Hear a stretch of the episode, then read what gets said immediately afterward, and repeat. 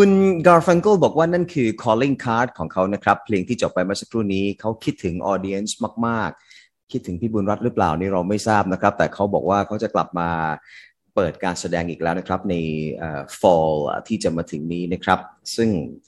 ก็ไม่แน่ใจว่าคลิปนี้หมายถึง fall ที่ผ่านมาหรือเปล่า เพราะว่าตอนนี้เราก็อยู่ในช่วงของ fall แล้วนะครับ เห็นมีการแชร์กันเยอะ พี่บุญรัตน์เองก็แชร์คลิปนี้มาให้ผมด้วยเหมือนกัน ต้องมีความหลังอะไรกับเพลงเพลงนี้แน่ ๆ เลยนะครับ Scarborough Fair ของ Simon and Garfunkel นะครับ พี่บุญรัตน์สวัสดีครับ สวัสดีค่ะ ยังไงฮะกับเพลงนี้ Scarborough Fair คือชอบสองนักร้องนะคะ ชอบทั้งสองคน แล้วก็เป็นเพลงที่เวลาฟังแล้วจะเกิดอารมณ์กินใจเข้าไป เวลาเนื้อร้องพูดถึง My Way นะคะ วิถีชีวิตของเราเราจะเป็นยังไงของเราออกมา แล้วตอนนี้สองคนก็อายุเหยียบแปดสิบแล้วอะค่ะนะคะอ่าเพฮะราะฉะนั้นพอมาฟังอีกทีหนึ่งเสียงเขายังโอ้โหกระเทาะหัวใจเรามากเลยนะคะ เสียงยังยังยังกรี๊ดอยู่ในอารมณ์ของเรา ทั้งๆที่กรี๊ดผ่านมาตั้งกี่สิบปีแล้วอะนะคะ ค่ะ ก็ยังดีนะครับว่าแค่กรีดไม่ถึงขั้นกรีดข้อมือใช่ไหมครับ คืออยากกระโจนใส่อะกระโจนใส่คงได้แค่กอดขาเขาสูงกันมากเลยนะคะยังไม่ถึงขั้นกรีดข้อมือเป็นชื่อ Simon Garfunkel อ่ อะวันนี้พี่บุญรัตน์จะชวนเราคุยเรื่องของการเมืองญี่ปุ่นนะครับเมื่อวานนี้ผมก็มีแตะไปบ้างแล้วนะครับ ในช่วงของ World Insight มีการเลือกตั้งในญี่ปุ่น วัดความ popular ของ LDP มาในวันฮาโลวีนที่ก็มีคนแต่งตัวเป็นโจ๊กเกอร์อิทธิพลจากภาพยนตร์ฮอลลีวูดนะครับ ขึ้นไปป่วนบนซับเวย์ของญี่ปุ่นก็มีผู้เสียชีวิตด้วยนะครับ ไปจุดไฟเผาด้วยกราด ไม่ใช่กราดยิงใช้มีดเป็นไล่แทงชาวบ้านด้วยนี่นะครับ ยังไงฮะ ญี่ปุ่นวันนี้พี่บุญรัตน์คือคือญี่ปุ่นตอนนี้สังคมเขาเนี่ยค่อนข้างจะป่วนความปลอดภัยเนี่ยน้อยลง สมัยก่อนเราบอกเลยถ้าไปญี่ปุ่นนี่เราปลอดภัยมากครับกระเป๋าสตางค์หล่นเนี่ยจะมีคนเก็บไว้ให้นะคะ แต่หลังๆเนี่ยอย่างอย่างเอ่อที่เรียกมีการแทงกันเนี่ยเป็นข่าวอาชญากรรมเนี่ยเกิดขึ้นบ่อยครั้งมาก ซึ่งคนเขาก็ตื่นตระหนกเหมือนกันว่า เอ๊ะ ญี่ปุ่นกำลังเป็นอะไรขึ้นมา โดยเฉพาะอย่างยิ่งซับเวย์หรือว่ารถไฟใต้ดิน ยังจำได้ตอนทำข่าวโอมชิลิเกียวนะคะอืมที่เอาสารพิษไปปล่อยคนตายเป็นเท่าไหร่ แล้วก็กว่าจะตัดสินประหารชีวิตเนี่ยผ่านมาสิบกว่าปีนะคะอืมลัทธินี่ยังอยู่นะคะปรมัตถสัจจะนะคะเพราะฉะนั้นนี่แต่งตัวแบบโจ๊กเกอร์ ซึ่งลักษณะนี้ก็เหมือนเกิดขึ้นในประเทศยุโรปอือฮึที่แต่งตัวเป็นโจ๊กเกอร์แล้วเข้าไปเอามีดไล่แทงคน นั่นคือสังคมที่จิตใจกำลังบอบช้ำมาก อาจจะเป็นปัญหาเศรษฐกิจหรืออะไรก็ตาม นะคะ นี่คือเรื่องหนึ่งที่อยากพูด แล้วเรื่องนี้อาจจะเกี่ยวพันกับการเลือกตั้งของญี่ปุ่นอย่างที่เราทราบนะคะว่าครับฟูมิโอะคิชิดะเขาชนะการเลือกตั้งนะคะ อย่างชนิดหักปากกาเซียนอีก เราพูดมาหลายครั้งว่าหลังๆ เราไม่ฟังเลยเรื่องเรื่องการผลการสำรวจความเห็นล่วงหน้าเรื่องเอ่อคนที่อ้างตัวเป็นเซียนอย่างงู้อย่างนี้เพราะทายทีไรผิดมคือคุณไม่สามารถเดาใจประชาชนได้ว่า เขาจะกาให้ใครเพราะเขาต้องคิดว่าเขากาเพื่อผลประโยชน์ของตัวเองครับนะคะครับการเมืองญี่ปุ่นตอนนี้จะสนุกตรงที่ว่าคิชิดะเนี่ยเขาเป็นคนที่ต่อต้านนโยบายของอดีตนายกอาเบะมอาเบะโนมิกส์มากอือฮึเพราะอาเบะเนี่ยตอนนั้นเขามีนโยบายกระตุ้นเศรษฐกิจด้วยวิธีการที่เรียกว่าอ่ากระตุ้นการลงทุนโดยเฉพาะในตลาดหุ้น แล้วเรื่องของมาตรการทาง ทางการเงินเรื่องอะไรกระตุ้นการเติบโต แล้วปรากฏว่าทำให้คนรวยยิ่งรวยมากขึ้นอืมรวยจริง ๆ แล้วช่องว่างระหว่างคนรวยกับคนยากจนเนี่ย ยิ่งทิ้งห่างอืมนะคะอืมไม่น่าเชื่อว่าคนญี่ปุ่นจนลงเยอะมาก แล้วเขาก็ถามว่าคนที่รวยทำไมคุณไม่ไปช่วยคนยากจนนะอืมนะคะอืมเขาก็บอกว่ายังรวยไม่พออืมยังรวยไม่พอเพราะฉะนั้นมือใครยาวสาวได้สาวเอา คุณไม่เก่งพอคุณก็ถูกถูกทิ้งไปข้างเอ่อข้างหลัง ก็เป็นสังคมที่ทำให้เกิดปัญหาสังคมติดตามมาในญี่ปุ่นว่านี่กำลังเกิดอะไรขึ้นนะคะอืมพอคิชิดะเขาขึ้นมาเขามีนโยบายน่าสนใจนะคะนโยบายเขาที่เรียกว่าทุนนิยมใหม่ครับทุนนิยมใหม่คือเขาบอกเขาจะกระจายรายได้เนี่ยของของคนรวยกับคนจนเนี่ย ให้ค่อนข้างจะทัดเทียมกัน ไม่ใช่เกิดช่องว่างมากมาย ก็เลยโดนโดนคนเขาแซวว่านี่คุณกำลังเดินตามนโยบายของสีจิ้นผิงหรือเปล่าเพราะสีจิ้นผิงนโยบายเขาตอนนี้คือ ความมั่งคั่งร่ำรวยร่วมกัน คือไม่ให้รวยเกินไปแล้วก็ไม่ใช่ปล่อยคนจนทิ้งเกินไป คือพยายามจะให้มีความเสมอภาคในเรื่องของเศรษฐกิจมากขึ้นนะคะครับแน่นอนนโยบายของเขานี่ทำให้นักลงทุนไม่พอใจ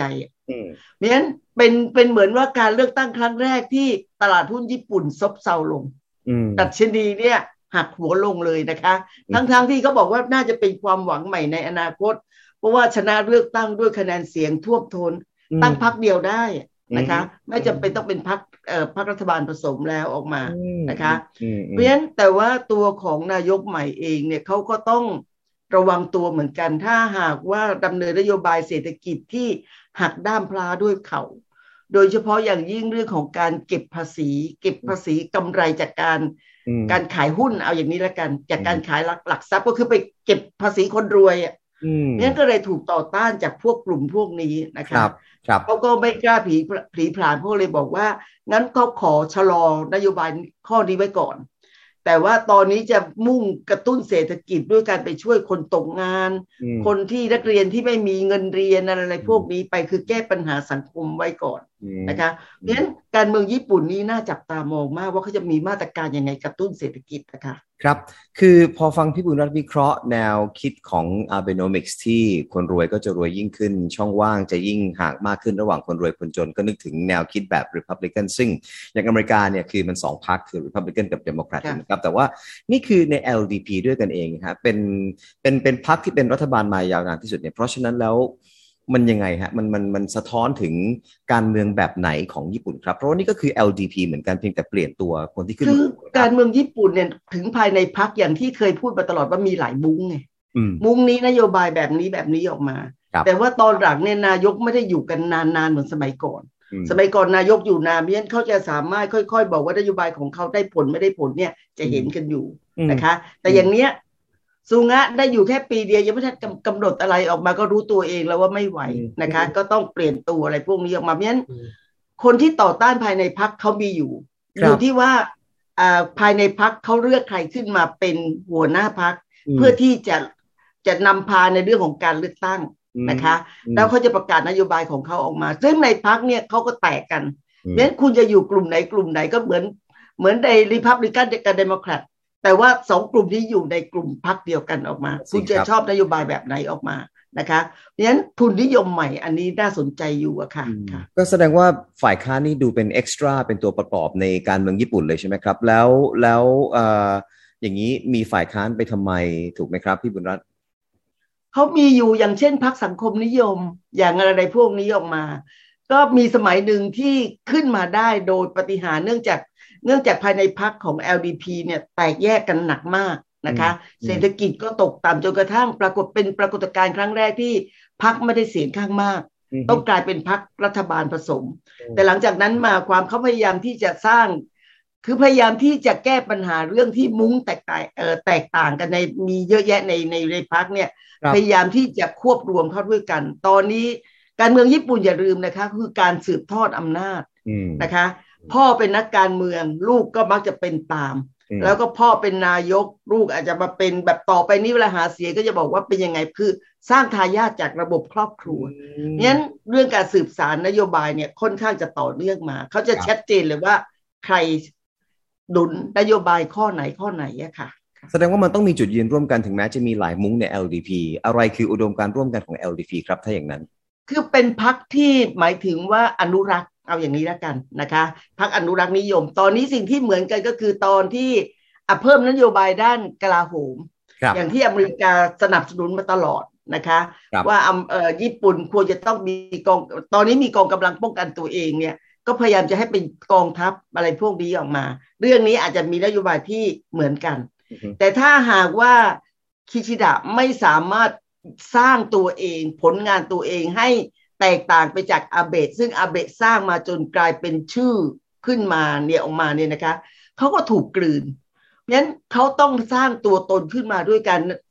เอานโยบายที่แปลกแตกต่างไปจากอาเบะให้ได้ ซึ่งสิ่งหนึ่งที่จะทำได้คือเขาเห็นเรื่องของช่องว่างระหว่างคนรวยกับคนจนอืมนะคะอืมทำยังไงที่จะให้คนจนสามารถมีที่ยืนในสังคมมากขึ้น จากเดิมที่ถูกอาเบะลืมไป ครับอาเบะมองแต่คนรวยอืมนะคะ ให้รวยยิ่งขึ้นแต่เขาทิ้งคนจน แต่ตอนนี้กำลังให้ให้ที่คนจนมากขึ้นครับแล้วก็จะแก้ปัญหาเรื่องของอาโควิดยังไงด้วยนะคะเขาก็ต้องมีนโยบายที่ว่าให้ชัดเจนออกมาค่ะครับ คิดว่าจะไปได้นานไหมครับ ถ้ามองอย่างนี้ก็ค่อนข้างจะนานพอควรนะคะอืม ตอนที่ไม่งานไม่นานตอนที่สูงงาไม่นาน เพราะว่าตอนนั้นบังเอิญมาเจอเรื่องของโควิดอืมแล้วก็มาเจอเรื่องของกดดันในเรื่องของอาโอลิมปิกด้วยอืมนะคะอืมนโยบายอย่างชัดเจนคือ คือทุกคนมองว่าเขาคือเงาของอาเบะอืมเพราะฉะนั้นคนก็บอกว่าก็ก็อย่างนั้นอย่างนั้นน่ะอืมคุณจะสร้างความแตกต่างได้ยังไงอืมพอคนได้คิชิดะออกมาปั๊บอ่านี่ไงคือความแตกต่างอืมคุณไม่ลืมเราเขาบอกว่า ให้คนจนมีที่ยืนและมีปากเสียงเสียงได้ดังมากขึ้นนะคะอืมเนี่ยนี่คือความหวังใหม่อืมถ้าพูดตรงๆคือความหวังใหม่ของคนญี่ปุ่นบอกว่า แทนที่ฉันจะบวชจำเจย่ำอยู่กับที่กับอาเบะนโยบายที่หมายถึงว่าคนเดินตามนโยบายของอาเบะแล้วก็คนรวยก็รวยยิ่งขึ้นยิ่งขึ้น คนจนก็จนลงจนลงเนี่ยอืมอืมเขาเปลี่ยนใหม่ไม่ดีเลยอืมเขาเปลี่ยนเลยเพื่อที่ว่า อย่างน้อยยังพอจะมองว่ามีอนาคตสดใสอืมแม้จะถูกโจมตีนะคะนักการเมืองไปโจมตีว่านี่คุณเดินตามรอยสีจิ้นผิงก็ตามเถอะนะคะอืมอืมค่ะมันจะเป็นไซเคิลไหมครับ สุดท้ายแล้วเนี่ยแนวคิดแบบ Abenomics จะกลับมาไหม เพราะว่าจริงๆ ในสมัยนี้เนี่ยก่อนที่คิชิดะจะได้ขึ้นมาเป็นหัวหน้าพรรค LDP เนี่ยก็มีทายาททางการเมืองของอาเบะมีแบบว่าคนที่อาเบะหมายมั่นปั้นมือเนี่ยลงชิงตำแหน่งหัวหน้าพรรคด้วยเหมือนกัน คือการเมืองญี่ปุ่นเนี่ยเป็นเหมือนวัฏจักรค่ะอืม เป็นเหมือนวัฏจักร แต่คุณจะเห็นความแตกต่างในยุคหลังๆของการเมืองคือการที่บอกว่า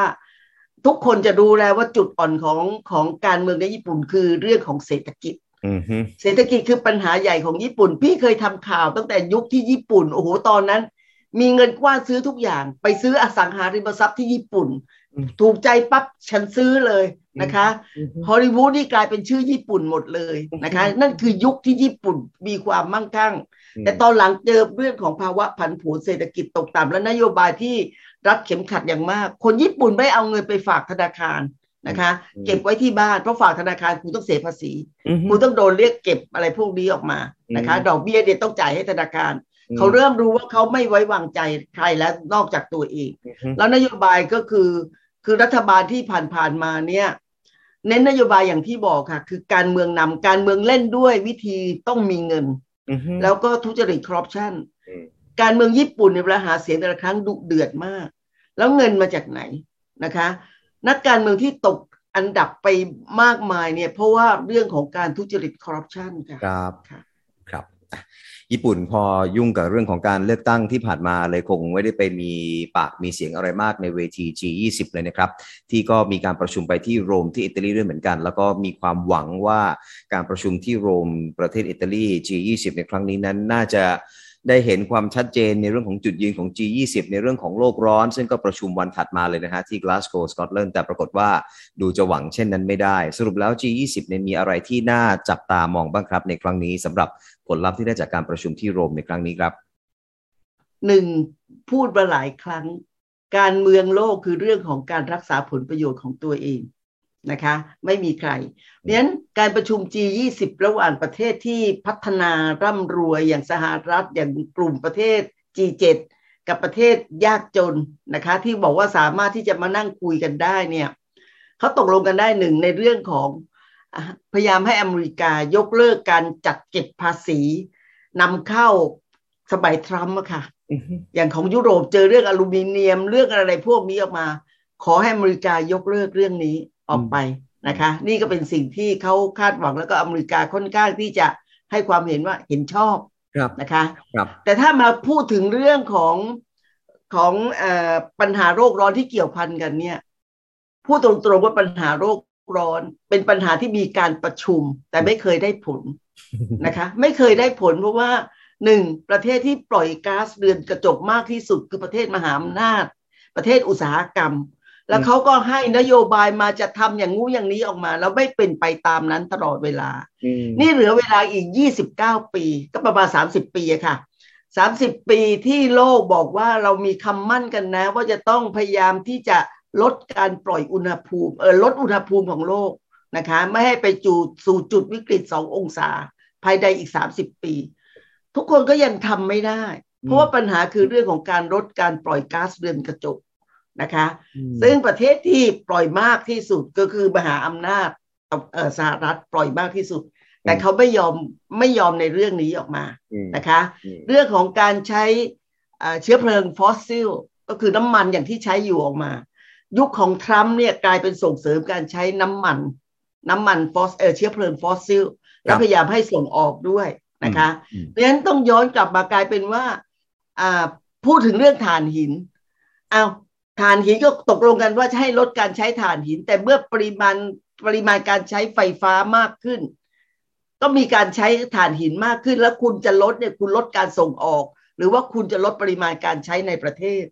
คือทุกอย่างเนี่ยมีเรื่องของผลประโยชน์ของแต่ละประเทศเข้ามาอืมโดยเฉพาะอย่างยิ่งประเทศที่ด้อยพัฒนามาก ๆ เขาก็บอกเขาได้รับผลกระทบทั้งๆที่เขาไม่ได้ก่ออืมคุณก็ควรที่จะต้องมีเงินตอบแทนให้เรา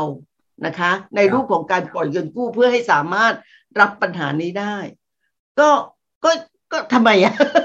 คือเสนอได้หมดไงทุกคนเสนอได้หมด และเป็นการประชุมทุกปีนะคะ แล้วก็รับปากกันแต่ไม่เคยปฏิบัติตามนั้นอืมแล้วทุกอย่างจะขึ้นอยู่กับการเมือง ปีที่ทรัมป์อยู่ทรัมป์กลายเป็นข่าวเด่น คนสนใจเรื่องการประชุมโลกร้อน เพราะว่าเขาถอนตัวไงอืมอืมเอาตัวจากข้อตกลงปารีสออกมาอืมเพราะว่าการเมืองไงอืม แต่ว่าถ้าพูดถึงถอนเพราะไม่เห็นด้วยกับหลักการในเรื่องของการเอ่อแก้ปัญหาโรคร้อนอย่างงู้อย่างนี้เนี่ย เป็นการประชุมที่ที่เป็นไปตามปกติครับ ซึ่งเป็นเรื่องที่ที่น่าน่าห่วงน่าวิตกมากนะคะ พวกคนที่ได้รับผลกระทบคือพวกเราอืมอืมนะคะครับมีการเคยบอกว่าจะจัดเก็บภาษีคนที่ปล่อยก๊าซเรือนกระจกมากที่สุด ก็ไม่ได้ผลนะคะ ครับครับยิ่งตอนนี้แต่ละประเทศต้องกลับมาเดินเครื่องเศรษฐกิจเนี่ยเพราะฉะนั้นในระยะสั้นเนี่ยยิ่งยากนะครับในการที่จะให้เขาลดการปล่อยก๊าซเรือนกระจก เพราะว่าเราคงอยู่ในระบบการผลิตที่ยังคงต้องพึ่งพิงพลังงานเหล่านี้อคือยู่ไม่ใช่ระยะสั้นอย่างเดียวระยะกลางโดยระยะสั้นเนี่ยคือห้าปีอืมห้าปีถึงสิบปี ตอนตอนที่เริ่มมาทำข่าวเศรษฐกิจก่อนนั้นทำข่าวการเมืองนะคะครับแล้วพอมาทำข่าวเศรษฐกิจ แล้วปรากฏว่าตอนทำข่าวเศรษฐกิจต้องทำเรื่องนโยบายของบริษัทต่างอืมๆ แล้วบอกมาเรามีแผนระยะสั้นระยะห้าปีหาระยะห้าปีระยะสั้นของคุณเหรอไม่สั้นนี่บอกมาสามสิบปีนี่คือระยะกลางเท่านั้นนะนะคะ ระยะยาวยังยังไม่ต้องพูดถึงต้องเปลี่ยนชื่อจาก climate change เป็น climate disaster หรือว่าปัญหาโลกแตกมากกว่านะครับ ไม่ใช่ปัญหาโลกร้อน เพราะว่าไม่เคยคนคนอย่างพวกเราเนี่ยตื่นตัวมากขึ้น เพราะว่าได้รับผลกระทบโดยตรง โดยเฉพาะอย่างยิ่งปีนี้คือเรื่องของน้ำท่วมอือฮึ มหันตภัยนี้เราเห็นชัดเจนนอกจากในไทยแล้ว อย่างที่ครับจีนอย่างที่อืมสหรัฐอย่างที่ยุโรปอย่างที่ไม่เคยเกิดขึ้นมาก่อน ครับ แล้วภัยพิบัตินอกจากน้ำท่วมแล้ว อาคารบ้านเรือนนะอืมใช่ไหมคะอืมสาธารณูปโภคพื้นฐานล่ะครับแล้วอาหารอีกล่ะเป็นยังไงออกมา คนครักบระทบคือพวกชาวบ้านอืมนะคะอืมนั้นทำยังไงถึงจะกระตุ้นให้รัฐบาลมีความจริงใจมากขึ้นอืมในการที่จะแก้ไขปัญหานี้ไม่ใช่ใช้การเมืองนำตลอดเวลาค่ะผู้นำไทยก็ไปร่วมประชุมครั้งนี้ด้วยนะครับ คาดหวังอะไรได้มากไหมครับ ว่าเราจะมีปากมีเสียงหรือมีน้ำหนักบนเวทีนี้ครับ ก็คงจะลงมติหมายถึงยกมือเห็นด้วยกับการที่โรคจะมาช่วยกันแก้ปัญหาโรคร้อนภายในกี่ปีกี่ปี คือเรายกยกมือสนับสนุน นะคะอืมก็ก็ถือว่าเป็นเสียงหนึ่งและการออกมา แต่ครับที่จะบอกว่าเรามีมาตรการอะไรที่เด่นชัดก็คงไม่มีอะค่ะอืมครับมองมองการไปร่วมการประชุมครั้งนี้ซึ่งเป็นครั้งแรกหลังจากที่เรากำลังจะออกจากโควิด -19 นะครับ ของผู้นำไทยยังไงบ้างครับจำเป็นต้องไปไหมก็ดีค่ะ ก็ดีค่ะอืมคือชื่อของไทยตอนนี้มีปรากฏในข่าวมากมายจากการเปิดประเทศอืมนะคะ จากการเปิดประเทศแล้วแล้วผู้นำเราไปร่วมเพราะว่าตอนนี้ตั้งแต่ประชุม G20 ต่อมาที่ที่ที่กรุงโรมนะคะ แล้วต่อมาการประชุมที่นี่ที่สกอตแลนด์เนี้ยคือไปประชุมกันไม่ใช่ประชุมทางซูมอืมนะคะ เป็นการเดินทางไปประชุมเพราะฉะนั้นเป็นครั้งแรกที่ไปปรากฏตัวอืมก็ให้เห็นเลยนะคะว่าตอนนี้เรารับมือกับโควิดได้แล้วนะคะ มีมาตรการที่ค่อนข้างจะมั่นใจออกมามชื่อของประเทศไทยตอนนี้ก็หมายถึงว่าอะปลอดภัยแล้วนะ คนมาท่องเที่ยวนี่คืออนาคตที่สดใสไงอืใช่ไหมคะอืมอืมค่ะ มันเป็นผลทางจิตวิทยามากกว่านะครับ ที่จะได้ผลที่เป็นรูปธรรมเรื่องของโลกร้อน ครับผมค่ะได้เลยครับผมขอบพระคุณมากครับพี่บุญรัตน์ครับ ค่ะ